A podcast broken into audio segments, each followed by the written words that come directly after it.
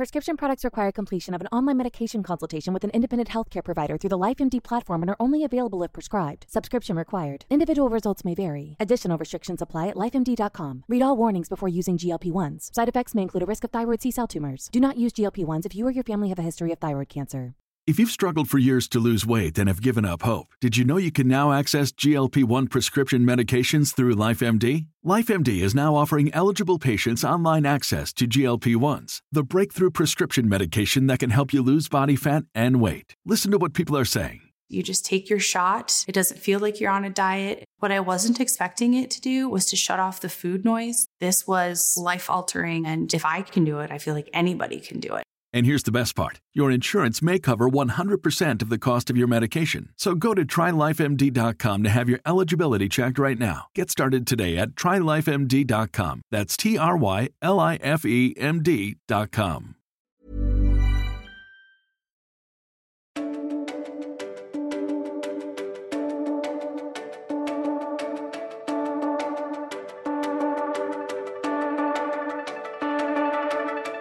Hej och välkomna till Anorexia. En podcast som handlar om det namnet låter som, om man säger det högt. En läxa om anorexia.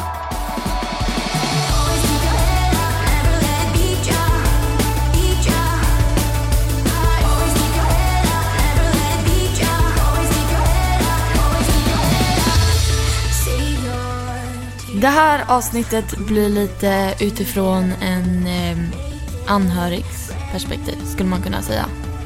Precis, vi har berört ämnet lite tidigare i en av våra frågepoddar för att det kom in en fråga om just det här. Mm. Eh, Och det är klart att avsnittet är för alla som vill lyssna. Men främst så tänker vi att det kan göra nytta för någon som är med om en närstående som Mm. precis har blivit drabbad eller är sjuk. För vi har tänkt prata om hur man pratar eller inte pratar med någon som är sjuk i en ätstörning.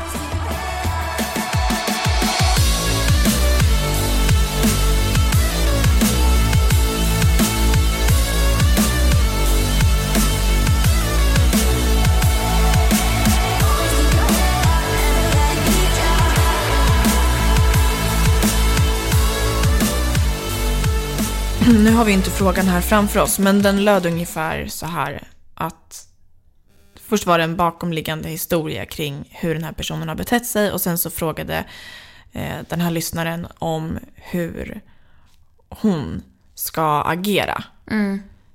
Eh, så vi skulle kunna börja gå Mm. Som igenom... vän liksom, till Ja, någon precis. som har en ätstörning. Och vi kanske ska utgå från det perspektivet då. Mm. Ehm, och då kan vi kanske börja med att prata lite om det här med tydliga tecken på att någon är sjuk. För att Ja. vissa, vissa av de här tecknen kan vara just tecken på sjukdom. Men det kan också vara tecken på något som egentligen inte är någonting. Så det gäller ju kanske att ha lite koll på vad som faktiskt är sjukdom och inte. Sen kan det vara farligt i alla fall. Men jag menar att en stressig period kan göra att en person äter mindre utan att för den Ja. saken skulle vara ätstörd. För det Sen är det inte bra att vara stressad och inte äta, men man är inte sjuk för det. Nej, alltså en ätstörning är ju så mycket mer som vi redan har pratat om. Eh, men sen tänker jag också att det, det kan vara svårt för folk att se för att som sagt en ätstörning är ju en väldigt så här, eh, vad säger man, gömmande sjukdom. Alltså man, man är väldigt bra på att komma undan med den om man inte är, alltså det syns väldigt mycket så fysiskt När, ja, när du det syns sjuk. fysiskt att du är sjuk, då har ju oftast redan hunnit gå väldigt långt. Men Det är ju de här små, mycket de små detaljerna som man kanske inte ser. Nej, och mycket Eh. så manipulation och så här, man blir bra på det där till slut. På att komma undan med saker eller på att så här, lura folk liksom. Så att, alltså jag känner ju idag typ, när jag träffar någon, alltså jag kan känna, jag känner ju direkt om någon är sjuk. Det, det handlar inte om vad den gör egentligen. Det, handlar, alltså det är bara en, typ, någon aura man har runt sig. Alltså man känner det, det ligger i luften liksom. Kan inte du också känna så, alltså idag när du själv har gått igenom det liksom? Jo, absolut. Och det är som du säger, det handlar inte om ett liksom odiskret beteende från deras sida, Nej, det utan mer om att man är väldigt uppmärksam. Eller det sitter liksom i ryggmärgen på något sätt. Och jag vet inte om Mm. Man, om man egentligen borde ta upp det här med skam, men du fick mig att tänka på det nu. För serien Skam, Ja. som vi båda två har tittat på, och som jag antar att många av er som lyssnar också har sett. Mm. ehm, Den är bäst. Alltså. Den, ja, Alltså, vi behöver ju inte gå in på det, men nej. fy fan vilken bra serie. In och titta på den, jag tror att ni kan lära er mycket. Ja, alltså det var ju så roligt när vi inte, vi hade inte setts på en månad typ. Det första vi pratar om i en timme är skam. Ja, Alltså, det är ju ett väldigt gott betyg till den serien i och för sig. alltså. Sidospår. Ja, Men det okej. jag skulle, det jag skulle säga var att i den serien så pratas det, eller nej, det pratas inte om det, men det Nej. visas. Mm. Eh, psykisk ohälsa och ätstörningar och sådär. Och då är det så som du säger att eh, en karaktär har lidit av en ätstörning förut. Och tack vare eller på grund av, jag vet inte vad man ska använda, så känner hon igen ett beteende hos en annan karaktär för att hon själv har varit där. Ja. Det visas inte tydligt på så sätt att hon säger det eller att man får se någon historia, men man förstår det. Och det är lite samma sak i våran verklighet då, att stöter du eller jag på någon idag som lider av en ätstörning utan att den personen har sagt det, så känner man det för att man själv har varit så inne i det där att man vet vilka vägar man väljer att ta i olika situationer. Ja, det är så små, det är så små, små, små tecken som man antingen känner igen sig i eller känner igen någon annan i. Ja, för tydliga tecken, det är ju det här, stå framför spegeln, prata högt om sin kropp, gå ned eller upp i vikt. Det är liksom sådana Peta tecken i som... maten, ja, det är ju sådana tecken som man direkt ser. Ja, Saker man kanske inte ser är ju, och som kanske inte sker över en natt, det är ju till exempel det här med humörsförändring eller till och med personlighetsförändring. Mm. För att man utan mat under en längre tid blir en eh, mer eh, sur, ledsen, introvert person. Mm. Eh, mycket att man blir ofokuserad, alltså disträ. Att man Precis. inte kan typ föra en konversation riktigt. Och det märker ju folk i ens omgivning om man, om man har varit en person som hänger med. Alltså om jag bara ska liksom gå till mig själv så har jag alltid varit en person som har tyckt om att vara social, vara ute och röra på mig, träffa folk, vara liksom alert i diskussioner. Ja, jag satt ju här. bara där som ett mähä och tittade ut liksom. Folk fattade att något var fel. Och det är också så här, man kanske tänker att ja men vi äter ju lunch ihop. Ja, men hur vet du att den personen äter någonting mer under resten av dagen Nej, eller resten av veckan när du inte är där och äter den där lunchen? Så det handlar ju kanske om att ha lite koll runt om, om man nu bryr sig och känner att man vill engagera sig på riktigt, att ha koll på vad som händer även när du inte är där. Liksom. Ja. Sen har man ju absolut inget ansvar som kompis. Nej. Det har man ju inte. Och jag tror att det finns egentligen inte någonting rätt eller fel att vad du ska säga eller hur du ska bete dig. Eh, mer än att det kanske kan vara bra liksom att veta lite. Mm.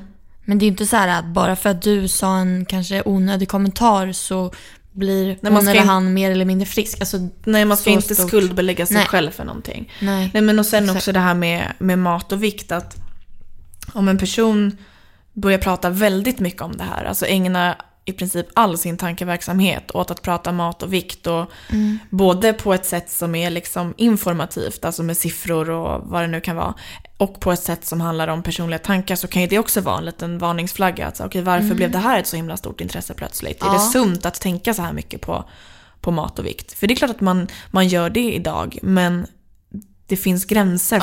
för vad som Men, är ja. sjukt och normalt. Och det, dels det och också åt andra hållet. Att, alltså att man aldrig vill prata om mat. Att man Mm. inte vill umgås kring mat. Alltså så att man försöker dölja det på det sättet. Mm. Alltså, så gjorde mycket jag. Att så här, men man ville, säga, man ville hela tiden hävda sig. Typ att, gud jag äter så mycket. Typ, jag är alltid hemma. När jag är Mm. själv så äter jag så mycket. Ja, Varför måste du säga det? Liksom? Mm. Varför?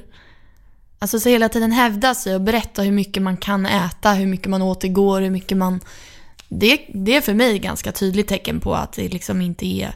Allting står helt ja men verkligen. kanske. Så man skulle väl kunna säga kanske oavsett hur man säger det, så när man säger saker om mat väldigt ofta så är det ofta en signal på att någonting kanske inte står rätt till. Mm. Sen tänker jag också det här med tvångsbeteenden. Även om det inte är matrelaterat i sig. Alltså det är inte alltid att tvångsbeteenden är matrelaterade. Men Nej. har man, har man en ätstörning Man får så- många tvång på, ja, på andra saker. liksom. Mm. För att det sitter i att man vill ha kontroll. Och det har man genom att tvångsbete sig på, Och när på man olika är, sätt. är restriktiv med mat, alltså när du inte får i tillräckligt med näring så får du, alltså blir du också lite knäpp i huvudet som Ja. gör att du får andra tvångs... Precis, och det är det enda också. du känner att du vill och kan rikta fokus på. Mm. Så om en person helt plötsligt blir väldigt upptagen med att dutta handen på någonting 10 gånger eller kolla spisen 25 gånger eller vad det nu kan vara så kanske det, dels kan det röra sig om ett tvångsbeteende endast, men om det kommer från ingenstans så kan det vara kopplat till något annat. Så då kan det vara värt att kanske gå lite närmare in på det.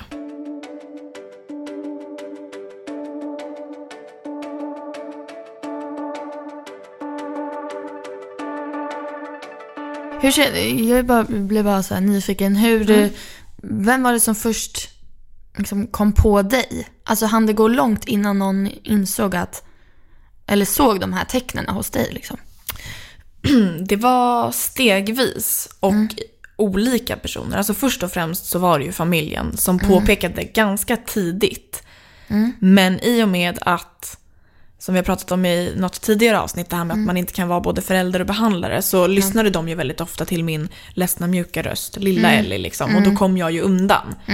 Eh, vidare så blev det ju gymmet som konstaterade att jag var där ofta och jag tränade för mycket. Och då var det de som lade märke till det. Och sen ytterligare något år senare, då var det ju skolan som... Eh, det var en lärare, kommer jag ihåg. Jag skulle ha ett så här betygssamtal typ. Och innan jag, precis innan jag skulle gå så knackade hon mig på axeln och bara du, hur mår du egentligen? Eh, och där, därefter, eller innan och väldigt kort därefter så, så var det väldigt många i klassen och skolan som liksom uppmärksammade det här men som inte hade sagt något. Men de hade typ pratat mycket med varandra att de skulle liksom hålla koll och sådär. Men det var ingen som sa något till mig. Så att det var, alltså från det att mamma och pappa upptäckte det till att mina lärare sa det, då gick det ju typ två, tre år. Eh, Men, men det var inte, det var ing, för jag tror det var inte så många av mina vänner som vågade heller. Många tog mer jag- bara avstånd. Ja, det är det jag Hur var det för lite. dig? Eh, nej men, jag tror att... Eh, alltså, jag tänkte på det där. Så här, för att det hann ju gå väldigt långt för mig innan någon så här, tog tag i det på riktigt. Eller innan någon ens sa någonting faktiskt. Alltså, och jag vet faktiskt inte om det var för att eh, eh, folk var rädda att eh, kommentera eller påpeka för att de visste inte hur jag skulle reagera. Eller Nej. om det var för att jag på riktigt dolde det så bra. Ja. Jag tror att det var en kombination. För att dels så, jag tror att jag mm, tidigt insåg så här att ska jag göra det här måste jag komma undan med det och då måste jag gömma det liksom. Så jag ville ju liksom inte visa för mycket tecken typ. Så att jag kom ju alltid med bortförklaringar liksom. Till att, att jag redan hade ätit eller att jag inte skulle äta eller att jag skulle iväg eller jag skulle träffa någon och eh, bara en massa lögner liksom. Men sen tror jag också att det var att folk inte vågade för att de inte visste. Ja men precis, jag tänker att som vän eller familjemedlem eller anhörig eller vad som så vill man nog ha väldigt mycket kött på benen innan man konfronterar någon och liksom anklagar den här personen för att vara sjuk. Ja, men precis. Så jag tror att det har mycket att göra med rädsla från omgivningen, att man inte riktigt vågar säga till ifall att det inte är så. För då har man ju, alltså, Man tänker att man inte, fel. ja, man tänker att man inte har någonting med det att göra heller. Mm. I alla fall som vän eller så här. Familjen, det är nog annorlunda. Jag tror att som förälder vill man ju så här, man vill inte tro att det är någon, något fel inom situationstecken på Nej. sitt barn. Alltså, man vill inte inse liksom riktigt. Så Nej. därför kanske det tar lång tid. Men som vän är det väldigt mycket så här för att man, men jag har ingenting med det att göra. Alltså hon, visst det är jobbigt att se att hon inte mår bra men det får ju hon sköta själv liksom. Mm. Och Eller man vill, man vill ju kanske tro att den personen skulle komma till en och berätta att man mår dåligt. Inte Ja. att man ska behöva söka upp det. Nej. För man vet att handlar det om ett kärleksproblem eller familjeproblem eller så, så kanske man pratar om det som om, Mm. som om det inte vore en så stor grej, utan man behöver bolla lite. Mm. Men det, det är väldigt sällan, om, om min vän har ett problem i relation så är det väldigt sällan jag som behöver söka upp den personen och säga så här, du berättar nu om det här, utan då kommer den personen till mig och säger du jag måste prata. Ja men. Men med det här problemet så blir det ju så att den personen drar sig undan och då måste man liksom jaga och man det måste vill jaga man ju den. inte. Ja. Nu kommer jag på faktiskt varför jag ville prata om det här också. Mm, berätta. Jag kom på det nu. Nej men det är för att det finns två sidor i det här. För dels så, finns, dels så är det att det, det handlar om okunskap. Alltså att folk inte ser de här tecknen i tid. Att man Mm. inte, så här, inte uppmärksammar det. Man fattar inte hur allvarligt det är. Nej. Eh, eller så är det för att man inte vågar. Mm. Och jag kommer ihåg, eller jag eh, pratade med min mamma, så det var inte så länge sedan. Mm. Eh, och hon hon har ju ändå liksom varit med mig under hela min sjukdomstid. Liksom. Hon vet ju allting. Hon ser ju alla tecken. Hon vet. Hon lärde ju sig efter ett tag vad hon skulle säga till mig, vad hon inte skulle säga och så. Eh, men ändå idag så ringde hon mig, inte idag idag, men alltså för några veckor sedan. Ja. Så ringde hon mig och eh, sa så här, ja men det är någon, eh, det är en kollega på jobbet, så här, jag ser ju att hon är sjuk, jag ser ju att hon inte mår bra. Bara, vad ska jag säga Carolina? Och jag bara, men mamma, alltså du om någon vet ju vad du ska säga. Eller så här, nej men hon frågade mig typ, ska jag säga någonting? Har jag med det här att göra? Eller kommer hon bara så här, har jag, får jag lägga mig i liksom? Så det, det tyder ju på att så här, till och med min mamma som ändå så här vet, som har så mycket kött på benen och kunskap om ätstörningar, blir så här, gud ska jag säga någonting? Vad ska jag säga? Hur ska jag säga? Ja, men precis, för att det finns ju egentligen inte rätt och fel. Det finns kanske saker som man bör undvika och saker man bör framföra. Men, men man vet ju inte hur en person ska tackla det här. Det, det kan ju få liksom sådana reaktioner som man aldrig har liksom räknat med. Och därför blir det ju väldigt svårt att, att våga vara den personen. För att man vill visa omtanke, men samtidigt som du säger så tycker man ju att man är för påträngande. Och det vill man inte vara som Nej. vän. Liksom. Men känner du helt klart så här, om du skulle börja vistas mm, alltså, nära någon som du ser är sjuk på riktigt. Vet du så här, men då skulle jag gjort så här. Vet du exakt hur du skulle gå tillväga? Eller känner du så här, gud det hade varit lite, alltså, för jag kan känna mig lite osäker än idag liksom. Alltså jag tror inte att jag bara skulle så stega fram och bara “Hör du, Nej. så här är det”.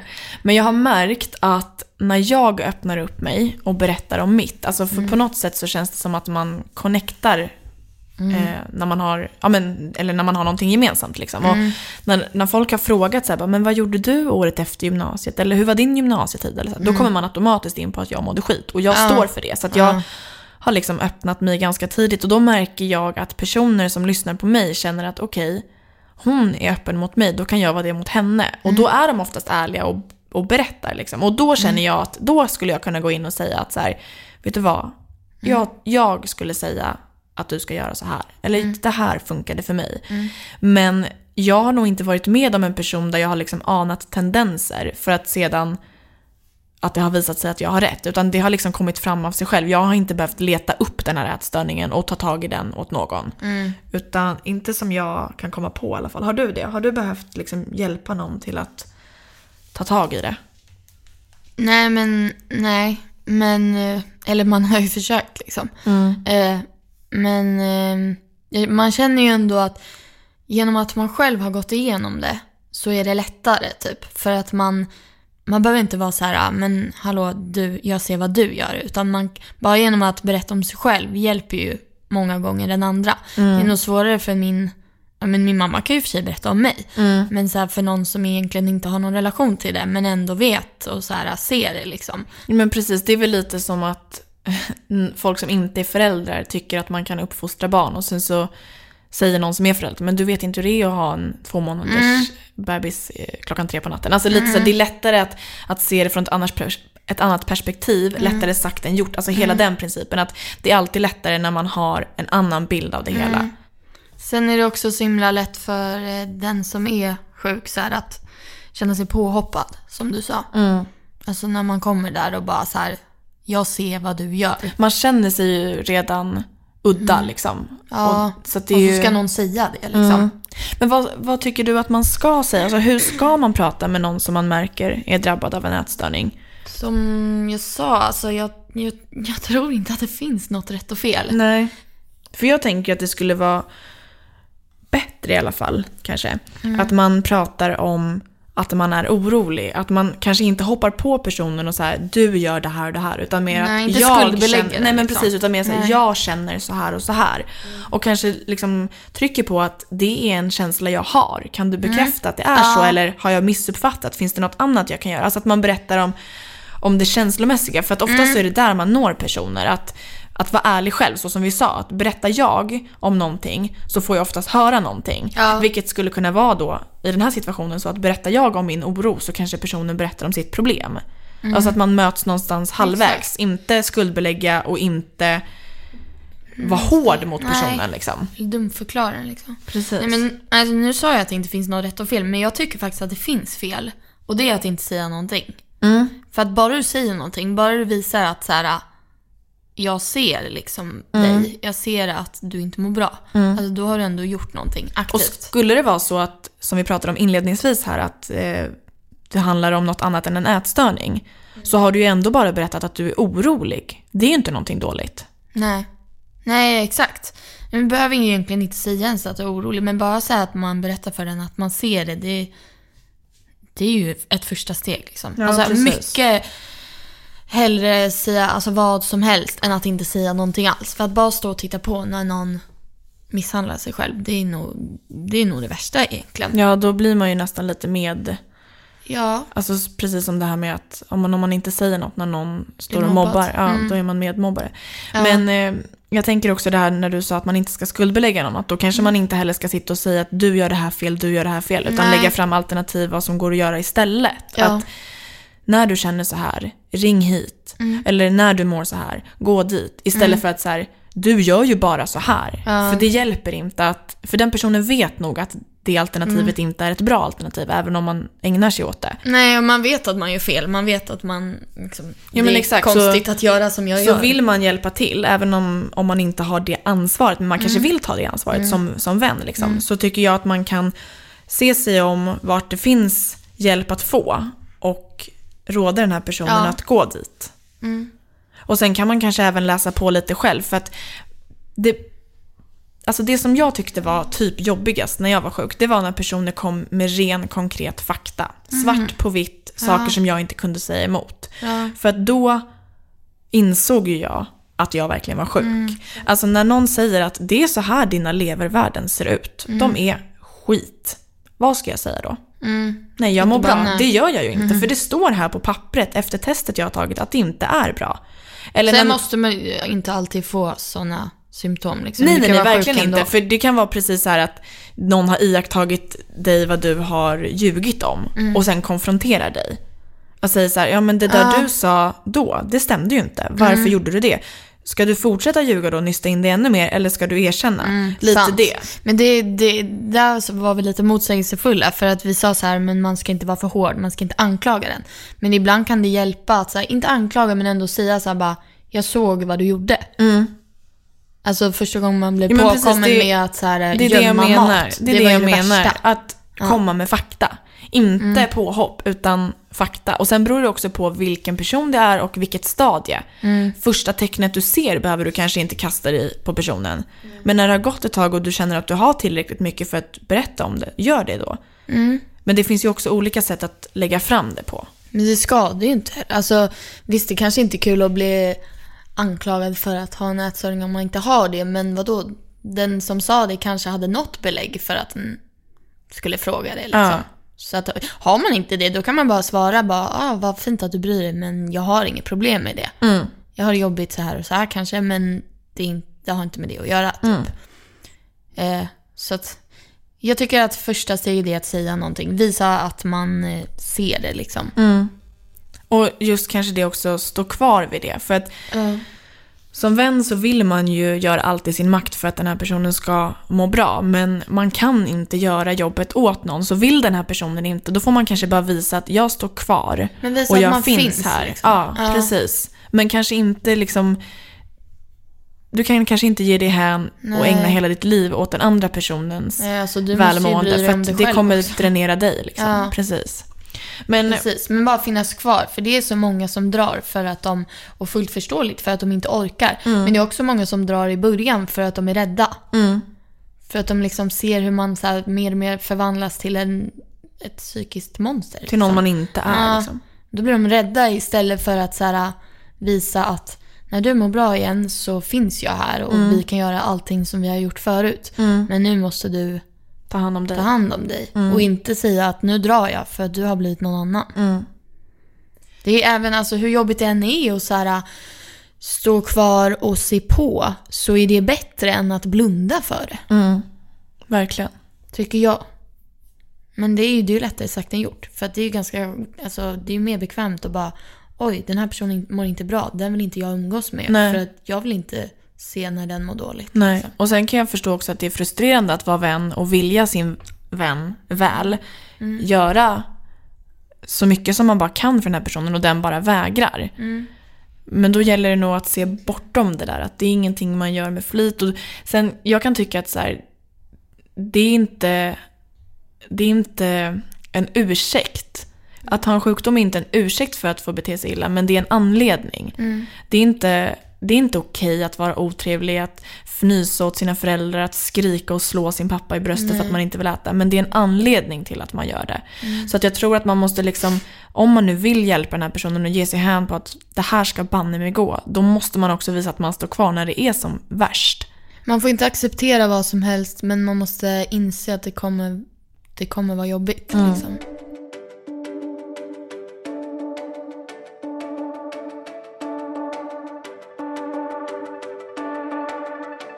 Hur blev du behandlad? Eller hur behandlade dina vänner dig liksom?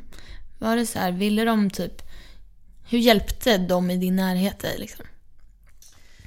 När de Eh. såg att du inte mådde bra liksom. Alla var väldigt stöttande i form av att liksom vara snabba med att säga att de, de finns för mig om jag vill prata eller om jag inte vill prata eller om jag vill umgås eller inte umgås och sådär. Ehm, men eh, sen blir det ju så också att många vill hjälpa men med ett beteende som egentligen stjälper. Och det här vet jag att vi pratade om i ett tidigare avsnitt.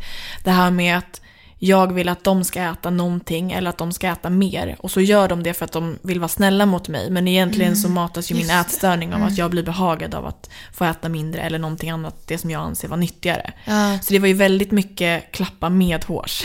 Och det förstår jag att man gör som vän. Men jag, det var inte många som sa att, vet du vad, tack och hej. Nej. Jag, på vissa plan var det det. Jag hade någon, en vän som jag tränade mycket med och hon var så här, men vet du vad, jag kan inte bara se på när du, Ja, när du nej. gör så här, vi slutar träna ihop. Och det var någon som jag alltid brukade sova hos och eh, äta frukost med och så fattade hon till slut att jag inte åt frukost. Då var det så här, vet du vad, du får sova hemma. Sådana saker, men, Ja, men, men inte ju- ja. lämnade mig. Nej men det är ju en annan sak och det tycker jag är ganska bra ändå. Typ så här, Ja, det är ju väldigt men, strongt. Ja men så här, träna ihop kanske inte är det smartaste liksom. Nej. Men att umgås kan man ju fortfarande göra. Sen Ja. kanske man inte vill hänga hela tiden för att det, som du säger, så här, man, man dras ju ner av det där. Man blir ju deppig själv liksom. Men man kanske ändå kan, liksom, går man i samma klass så kanske man ändå kan hänga ibland. Liksom, eller så. Men att säga att men det här kan vi inte göra ihop för jag tänker inte vara en bidragande faktor till att du blir sämre. Som att träna ihop eller se på när du inte äter eller Det är ju ett tydligt tecken på äkta vänskap tycker jag. Ja, det tycker jag också. Och det är jättestarkt att göra. För det är nog många som bara, ja, ja jag har sagt liksom några Ja, gånger jag att, tror att- du borde inte träna men du fortsätter ju så då kan vi lika gärna köra ihop. Ja, och sen liksom. tror jag att det är många som är, liksom, som är sjuka som tänker att jaha, vad är det här för person som inte vill vara med mig bara för att jag gör så här? Ja, precis. För och då jag känner man sig som en dum vän helt Ja, plötsligt. för att jag kände ju lite så här, jaha, så nu ska inte vi träna bara för att du tycker att jag är osund. Mm. Nu i efterhand så, alltså, jag kan inte komma på hur jag någonsin ska kunna tacka henne för att hon gjorde så. Men du då, Mm. Hur, hur behandlade folk dig? Var det någon som sa åt dig tidigt eller sent in i, i ditt beteende? Nej, det tog ju ganska lång tid. Eh, mm, och jag hade nog aldrig så några vänner som var hårda med mig. Eller ärliga liksom. Det var antingen så drog de. Alltså antingen så förlorade jag massa vänner. Eller de, de, jag tänker på de vänner jag hade kvar var ju sådana som till slut, alltså utan att så här, skuldbelägga dem, alltså accepterade min ätstörning. Och lite, både på gott och ont, så här, såg förbi den. Så jag hade ju några vänner som jag hängde med och som bara så här, ja men de hade sagt lite i början typ så här, men borde du göra så, borde inte du äta typ sådär. Men de märkte att jag blev irriterad på det och då kände de väl att, ja men då, jag vill ändå hänga med henne så att då är det mer värt att vara tyst om det. Ja, så att det inte blir en diskussion. Ja, Ja. så att vi umgicks runt det och liksom vi... De kanske såg andra sidor av mig också. Även om det Mm. är svårt att se med någon som är jättesjuk. Alltså att se förbi allt det där. Ja, men att jag se tänker också personen att bakom. När man är jättesjuk så lär man ju oftast inte känna nya personer för att man drar sig för Mm. liksom, sociala sammanhang. Utan då har man ju vänner som man har haft sedan en lång tid tillbaka och de vet ju vem man är egentligen. Mm. Ja, liksom. exakt. Så att de, de vill väl i den mån det går se förbi det sjuka och försöka liksom Mm. påminna sig om att det finns en annan, alltså min gamla vän finns ju kvar där inne. Mm, även om man inte det. visar det liksom. Ja. ja, men precis. Jag tror också det. Och att man kanske ibland liksom kunde... Att ätstörningen kunde försvinna för en Ja, tid. man kunde, liksom. ja men precis. För det kommer jag ihåg att min syster sa i, i podden som Mm. ja, hon medverkade det. i.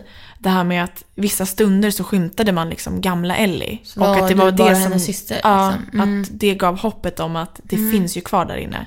Så att man inte vill släppa på det liksom. Mm. Jag tror att det är så bra.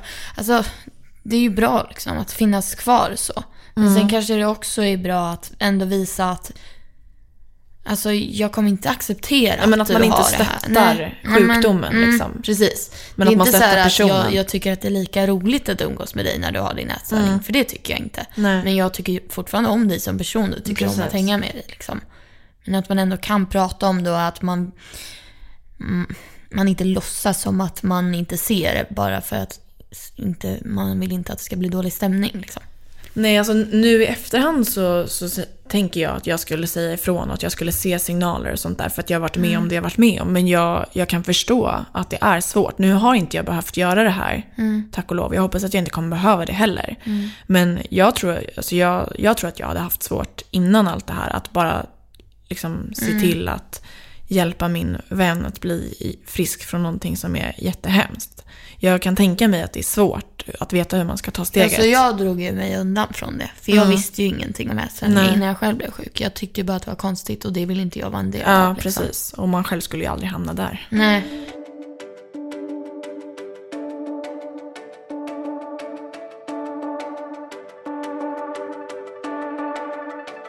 Men nu har vi pratat om hur man ska prata Mm. med någon, alltså hur man ska, inom citationstecken, prata med någon. Men Hur ska man hur inte ska man prata? inte, ja precis, vad, ska, vad, vad behöver man kanske inte säga? För att, sen får man ju också tänka så här att man, man är inte mer än människa. Man råkar Nej. slänga ur sig någon dum kommentar ibland. Man, man råkar skämta om något som kanske inte är sådär jättebra att skämta om i alla situationer och sådär. Men, Mm. men om man nu är i den här tanken att man ska hjälpa någon som är sjuk så bör man kanske tänka sig för lite extra vad man kommenterar. Ja. Eh, Men det är det jag menar, så det, det finns inget rätt eller fel att säga. Det, det enda felet som finns är att inte säga någonting. Mm. Men sen så behöver man inte kommentera onödiga saker kanske. Nej men precis, som vi sa, att om den här personen är väldigt upptagen med mat och vikt, både att antingen prata om det enbart eller att liksom undvika det helt, så bör man kanske själv inte spä på det här. Om man inte själv tänker eller reflekterar över mat på det sättet annars, så bör man kanske inte i den här personens närhet prata om vad man läste om för kalorier i en artikel, eller sin vikt, eller den där kändisens vikt, eller det där Jämföra Instagramkontots måltid. Alltså utan att bara nonchalera maten helt. Ja. Liksom. Inte prata om det. För att mat ska vara någonting som bara finns där i bakgrunden. Mm. Alltså mat ska självklart vara gott och njutbart. Mm, det är inte... Men har man inte det intresset av mat så behöver inte mat vara en grej. Nej, det ska inte vara en grej egentligen. Nej. Men jag tänker så här typ på folk som kommenterade när man var sjuk. Till exempel hur mycket du åt. Mm. Om man åt med folk, till exempel i skolan. Om vi nu ska prata utifrån en väns Mm. per- perspektiv. Alltså om det hjälper eller inte. Att säga så här. Ja, ska du bara, ska du bara äta sådär lite? För det är ju inte ofta man säger ska du äta sådär mycket till någon Nej. som är sjuk. Men att säga ska du verkligen ha sådär lite? Hjälper det eller stjälper? Alltså jag, jag skulle ju råda folk till att inte kommentera någon annans mat överhuvudtaget. Att i sådana fall, vill man prata med en person om ett ätstört beteende så göra det på något sätt Ja, som vi har nämnt inte- innan. ja. För att det känns som att idag så pratar folk om Inte mat på ett sätt som inte är sunt, även om man inte är sjuk. Alltså du vet, om det är ett, ett kontor ska ha en fika så bara, nej jag ska inte ta en bulle, jag fika igår. Man bara, ja fast det är fika nu. Vad spelade fikan igår för Alltså man måste hela tiden kommentera, Shit, hävda sig. Ja. Bevisa för folk att jag har gjort det här eller inte Ja, gjort det och ska här. man ta en bulle då var det för att man tränade i morse. Ja. Så jag är värd det. Jag får ta en bulle. Man Alltså, kan inte bara äta. Nej, precis. Och därför tänker jag att låt bli att kommentera överhuvudtaget. Du kan oroa dig över att portionen är liten, men säg det på ett annat sätt. Spotta inte ut att säga, åh vad lite mat du tar. För att Och det, säg det kanske efter måltid. Alltså mm, i inte något tiden. annat sammanhang. Och sen just i den här situationen så handlar det också om att säger du att oj vad lite mat du tar så kan ju det vara triggande. Gud. Om du är sjuk. Precis som att säger du till en person som är synligt eller liksom medvetet sjuk att den personen är fin. Även om du menar väl och man, man vill vara snäll och ge en komplimang. Så att säga att en person är fin när den personen är väldigt, väldigt sjuk Mm. får den personen att tro att jag är bara fin när jag är väldigt, väldigt sjuk. Mm. Alltså ska jag inte bli frisk för då är inte jag fin längre. I Det fall låter, vara så. ja, och det låter ju väldigt ologiskt idag när man är frisk Mm. Är eller när man inte har varit med om det själv. Men i huvudet så fattar man inte det här. Nej. Nej, precis. Alltså alldeles för mycket kommentarer är onödigt. Alltså så här ytliga kommentarer tänker jag. Ja, För det är en annan sak att sätta sig ner med någon och prata och bara säga jag säger att du inte mår bra. Än att säga gud vad du är smal och äter lite. ja det är en väldig skillnad. Det är en väldig skillnad. Tycker Och jag. att när man... Och det är inte vad man behöver höra egentligen. Att man är Nej. smal, det vet man. Alltså egentligen vet Ja, man det. och så här, när man som vän börjar oroa sig och vill liksom utforska vad man ska göra för att hjälpa till, Mm. då behöver man inte ge komplimanger om en persons utseende. Det är liksom inte viktigt i sammanhanget. Du behöver inte vara snäll på det sättet. Alltså, du kan Det är ju nästan som, alltså ännu mer så här göra, säga att utseendet spelar roll. Liksom. Ja, alltså det, bä- det bästa vore egentligen så här, krama en person, säga att den här låten du spelade var jättebra, eller Mm. jag trivs så bra i ditt sällskap, eller vad det nu kan vara. Du behöver inte poängtera håret, armarna Mm. eller låren. Även om det låter positivt och du menar någonting positivt. Mm. Säga, gud vad du är fin i det här. Alltså, det är inte nödvändigt. Du kan bara, I det fallet kan du faktiskt bara vara tyst. Mm. Och det kanske är jättesvårt för att man som vän bara vill överösa sin kompis med Ja, men kommentarer. Exakt, och visa att hon är fin som hon är. Ja. Han är fin som han är liksom. Precis. Och för att den personen själv kanske blir jätteglad när den får höra att den är fin i håret. Mm. Men för den ätstörda kanske alltså, tänker helt annorlunda. Mm. Och att så här, utseendet spelar ju egentligen ingen roll, så varför ska man kommentera det? Nej, det är ju så det är ju oviktigt. Och speciellt för en ätstörd, den måste ju den måste inse att det finns annat Mm. än mat och utseende. Precis. Komma bort från det. Ja.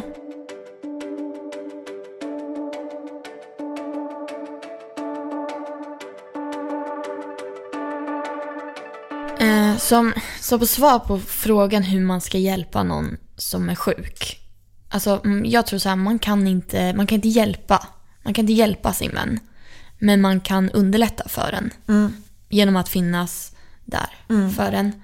Visa att man ser både, det, både vem den är bakom ätstörningen men också ser att den har en ätstörning. Och kanske liksom se till att den får den hjälp den får. Alltså kanske om det är nödvändigt och den, den här personen bor hemma och är, så här, är ung liksom, att prata med deras föräldrar. Eller prata med ja, nä, alltså någon annan som den är nära liksom. Att liksom underlätta för en.